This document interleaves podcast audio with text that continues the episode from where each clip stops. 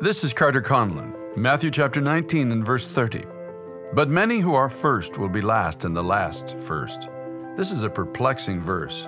It talks about the coming kingdom of God, a kingdom where it seems, at least at face value, to refer to the reversal of order of things generally sought for and accepted in this world. In other words, when we get there, a lot of things are going to be turned just upside down. People that we didn't esteem will find out that God did. People that we esteemed will find out that God didn't.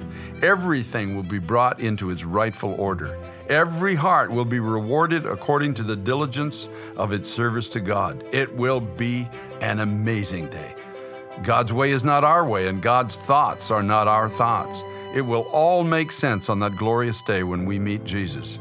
But until then, let's you and I be sure that we seek His guidance. Remember, it's time to pray.